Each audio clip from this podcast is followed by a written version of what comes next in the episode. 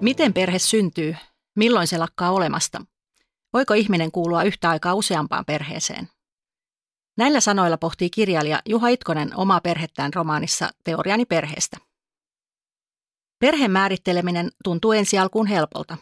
Meistä useimmilla on perhe, johon synnymme, sekä ehkä aikuisiellä itse perustettu perhe. Monet elävät useammassakin perheessä elinaikanaan. Arkisuutensa ja tuttuutensa vuoksi perhettä pidetään usein itsestään selvänä, eikä sen määrittelyn katsota kaipaavan erityistä pohdintaa.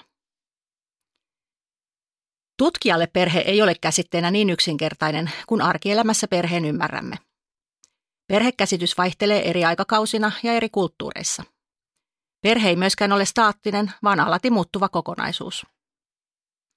Yhteiskuntatieteellisen perhetutkimuksen piirissä onkin jo pidempään keskusteltu perhekäsityksen ja perheymmärryksen laajentamisesta sekä perheen yksiselitteisen käsitteellistämisen kriittisestä tarkastelusta. Ydinperhe eli äidin, isän ja heidän biologisten lastensa muodostama perhe yhteiskunnan perusyksikkönä ja niin sanottuna normaalin perheen tai standardiperheen mallina vakiintui suomalaiseen yhteiskuntaan 1900-luvun aikana. Perhe rakentui aviosuhteen ja vanhemmuuden varaan ja perhesuhteiden toisin jäsentyminen näyttäytyy uhkaavana paitsi lapsen edun myös yhteiskunnan kannalta. Perheiden kategorisoinnista siis tuotettiin esiin normaalin ja halutun perheen ja vanhemmuuden reunaehtoja. Tätä taustaa vasten yksinhuoltajuus edusti poikkeuksellista vanhemmuutta, jota tulkittiin vajaana ja riittämättömänä. Puhuttiin epäperheistä, tynkäperheistä, vajaaperheistä tai poikkeavista perheistä. Avioliiton ulkopuolella syntyneitä lapsia kutsuttiin äpäriksi, lehtolapsiksi tai aulapsiksi. Vasta 1970-luvulla suhteellisen neutraali termi yksinhuoltaja vakiintui ja termi otettiin käyttöön suomen kielen tietosanakirjassa 1980-luvulla. Ydinperheideaalin mukainen perhekäsitys on kuitenkin joutunut koetukselle perheelämän moninaistumisen myötä. Yhä useammin perhe muodostuu muun kuin elinikäisessä heteroseksuaalisessa parisuhteessa elävän miehen ja naisen ja heidän biologisten lastensa kokoonpanosta. Monimuotoiset perhetilanteet kattavat varovastikin arvioiden yli kolmasosan kaikista suomalaisista lapsiperheistä. Perheiden moninaistuminen johtuu pitkälti perhedynamiikan muutoksista ja perheelämän epävakaudesta, kuten avioeroista tai avio, avoliittojen purkautumisesta. Moni solmi elämänsä aikana useamman liiton ja saa lapsia useamman kumppanin kanssa. Hedelmöityshoidot ovat myös mahdollistaneet itsellisten naisten perheellistymisen, eli lapsen hankkimisen yksin ilman puolisoa. Suomessa on saatavilla poikkeuksellisen kattavasti luotettavaa rekisteritietoa siitä, keiden kanssa ihmiset asuvat. Näiden tietojen perusteella laaditaan perheitä koskevat viralliset tilastot. Perhesuhteita koskevan tutkimuksen kannalta tilastot kuitenkin kertovat vain osan tarinaa siitä, minkälaisissa perheissä ihmiset elävät. Vaikeus tavoittaa perheelämän moninaisuutta aiheutuu siitä, että tilastoinnin ja tutkimuksen lähtökohtana on elettyjen ja koettujen perhesiteiden sijaan asuminen tai kotitalousyksikkö. Siksi on tärkeää kysyä, mitä jää näkymättömiin perheiden tilastoinnista? Mitä tilastolliset luokitukset eivät perheistä kerro?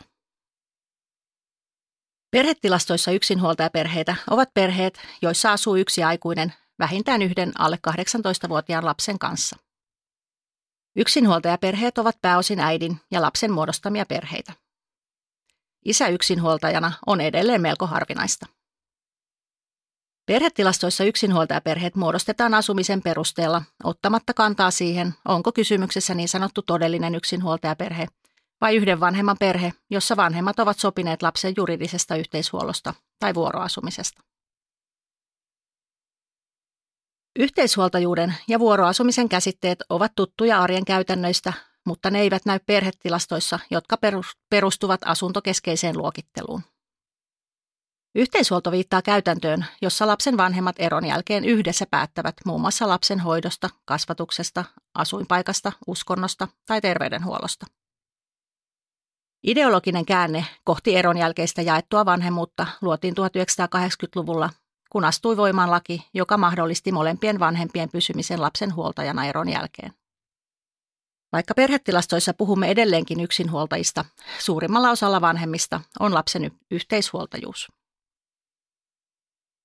Tietoa lasten huoltajuudesta löytyy Terveyden ja hyvinvoinnin laitoksen tuottamista perheoikeudellisista tilastoista, mutta niissäkin on omat pulmansa. Tilastoihin päätyy tietoa vain niistä perheistä, joissa sopimukset, sopimukset lapsen huollosta vahvistetaan sosiaalitoimessa tai oikeudessa. Reilu kolmannes vanhemmista ei vahvista lapsen huoltoon ja asumiseen liittyviä sopimuksia, joten meillä ei ole tietoa vanhempien keskenään tekemien sopimusten sisällöistä. Yhteishuolto ei sinällään myöskään kerro vanhemmuuden jakautumisesta eron jälkeen, vaan vanhempien pitää myös sopia siitä, kuinka lapsen asuminen järjestetään. Useimmat lapset liikkuvat eron jälkeen kahden kodin välillä erilaisilla aikatauluilla. Joku vaihtaa kotia kolmen tai neljän päivän välein, toinen viikoittain, kolmas joka toinen viikonloppu.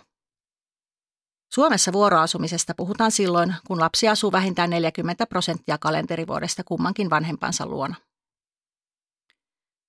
Vuonna 2019 tehdyn kyselytutkimuksen mukaan lähes 30 prosentilla erillään asuvien vanhempien lapsista oli vuoroasumisjärjestely. Vuoroasumisesta huolimatta lapsi voi olla kirjoilla vain yhdessä kodissa. Perhetilastoissa vuoroasuvan lapsen perhe siis luokitellaan yksinhuoltajaperheeksi, vaikka vanhemmat yhdessä vastaisivat lapsen arkipäivän hoidosta ja kasvatuksesta sekä elatuksesta.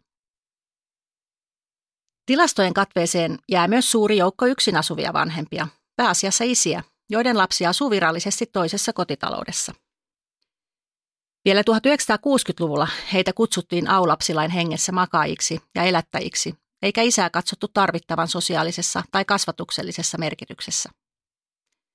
Kun jaetun vanhemmuuden ihanne sai jalansijaa, myös isän oikeudet ja velvollisuudet eron yhteydessä vahvistuivat. Vaikka isä olisi yhteishuoltaja ja eläisi lapsiperhearkea vuoroviikoin, niin tilastoissa nämä isät näyttäytyvät yhä edelleen yksin asuvina. Yhteiskunnan kankeudesta perhenormien suhteen kertoo myös se, miten heikosti suomen kielessä on käsitteitä ja termistöä eron jälkeiselle vanhemmuudelle. Vaikka vanhemmilla olisi yhteishuoltajuus, puhumme edelleen yksinhuoltajista. Käsitteet tapaava vanhempi, etävanhempi ja lähivanhempi ovat yleisesti käytössä olevaa terminologiaa, jolla pyritään määrittelemään eron jälkeiseen vanhemmuuteen riittyviä rooleja. Sillä, kuinka läheinen tai etäinen suhde lapsella on vanhempiinsa tai kuinka etäällä tai lähellä vanhempi asuu, ei ole mitään tekemistä näiden käsitteiden kanssa. Vai oletteko joskus kuulleet lapsen puhuvan lähiäidistä tai etäisästä? Nurinkurista on myös se, että vaikka vanhempi eläisi arkea vuoroviikoin lapsen kanssa, toista vanhempaa voidaan kutsua etävanhemmaksi ja toista lähivanhemmaksi. Näillä käsitteillä luodaan mielikuvia lapsen ja vanhempien välisistä suhteista. Vanhemmuuskäsitteet myös muokkaavat ymmärrystämme ja tapaamme jäsentää eron jälkeistä vanhemmuutta, ja ne ovat omiaan myös luomaan kuvan eriarvoisesta vanhemmuudesta. Yhtenä ongelmana perheitä koskevassa tutkimuksessa on usein nähty myös tutkimuksen kohdistuminen kotitalousyksikköön. Kotitalouden muodostavat ne henkilöt, jotka asuvat yhdessä ja käyttävät tuloja yhdessä. Kotitalouskäsitteeseen kuuluu ajatus, että kukin henkilö on vain yhden kotitalouden jäsen kerrallaan. Erillään asuvien vanhempien ja heidän lastensa näkökulmasta kotitalouskäsite voi olla ongelmallinen. Jos lapsi asuu kahdessa kodissa, minkä kotitalouden jäsen hän on? Jos haluamme tutkia lapsen taloudellista hyvinvointia eron jälkeen, kumman kotitalouden tulot pitäisi huomioida? Perinteinen tulojako ja köyhyystutkimus mittaa usein taloudellista hyvinvointia vain yhdessä taloudessa, perinteisesti äidin kotitaloudessa, ja jättää toisen vanhemmat taloudelliset resurssit huomioimatta. Sen enempää vanhempien kuin lastenkaan elämäntilanne ja toimeentulo eivät siis tule kuvatuksi täsmällisesti. Lapsen asuessa kahdessa kodissa lapsesta aiheutuvat kulut myös jakautuvat entistä tasaisemmin kahden kotitalouden välillä, ainakin teoriassa. Perheiden ulottuminen kotitalousyksiköiden ulkopuolelle sekä eron jälkeen jaettu vanhemmuus ovat hämärtäneet myös rajavetoa yhden ja kahden vanhemman lapsiperheiden välillä. Monien tutkimusten mukaan lasten hyvinvoinnin takaavat parhaiten perheet, joissa on kaksi vanhempaa. Tätä on selitetty sillä, että lapset usein menettävät sekä taloudellisia että sosiaalisia resursseja vanhempien erotessa. Yksinkertainen perheiden kategorisointi ja perhetyyppien välinen vertailu ei kuitenkaan riittävällä tavalla kuvaa lapsen elämäntilannetta ja niitä resursseja, joita lapsella on käytössään. Perherakennetta tärkeämpää on lapsen kasvuympäristö, joka tarjoaa hoivaa ja huolenpitoa, taloudellista turvallisuutta sekä suojelee laiminlyönneiltä ja väkivallalta. Tulevaisuudessa tarvitsemme siis valmiutta tarkastella kriittisesti käytössä olevia työvälineitä ja mittareita, käsitteitä ja kategorioita ja sitä, miten tutkimme lapsen hyvinvointia ja elintasoa perheissä, jotka jakavat vastuuta lapsen hoidosta ja elatuksesta eron jälkeen. Yhteiskunnallisen säätelyn, tutkimuksen ja tilastoinnin sekä sosiaaliturvan näkökulmasta pyrkimys mahdollisimman yksinkertaiseen perheen määrittelyyn on ymmärrettävää. Samalla kuitenkin kerromme tarinaa siitä, minkälaisia perhesuhteita pidetään merkityksellisinä. Lait heijastavat yhteiskunnassa vallitsevaa käsitystä perheestä. Tilastot ja rekisterit puolestaan ohjaavat osaltaan perheistä tehtävän tutkimuksen lähtökohtia ja ylläpitävät perheitä koskevia ajattelutapoja. Myös sosiaaliturvaa on rakennettu aikana, jolloin ydinperhe oli normi. Nykyajan moninaiset, useaan kotitalouteen jakautuneet perhesuhteet vaikeuttavat yhteiskunnan tukeen oikeutettujen määrittelyä, eikä vanhempia kohdella aina yhdenvertaisesti. Tämä vaikeuttaa jaetun vanhemmuuden toteuttamista eron jälkeen, etenkin pienituloisissa perheissä. Luokittelut perheestä ovat kuitenkin sosiaalisissa valtasuhteissa tuotettuja kategorioita – ne eivät kerro pelkästään yhteiskunnan ja kulttuurin vallitsevasta rakenteesta, vaan samaan aikaan tuottavat aina tietynlaisia tulkintoja ihmisten paikoista yhteiskunnassa ja siitä, minkälaisia eroja ja jakoja pidetään merkityksellisinä. Perheen käsitteen näennäinen yksinkertaisuus kätkee siis alleen merkitysten ja näkökulmien moninaisuutta, mutta myös historiallista painolastia.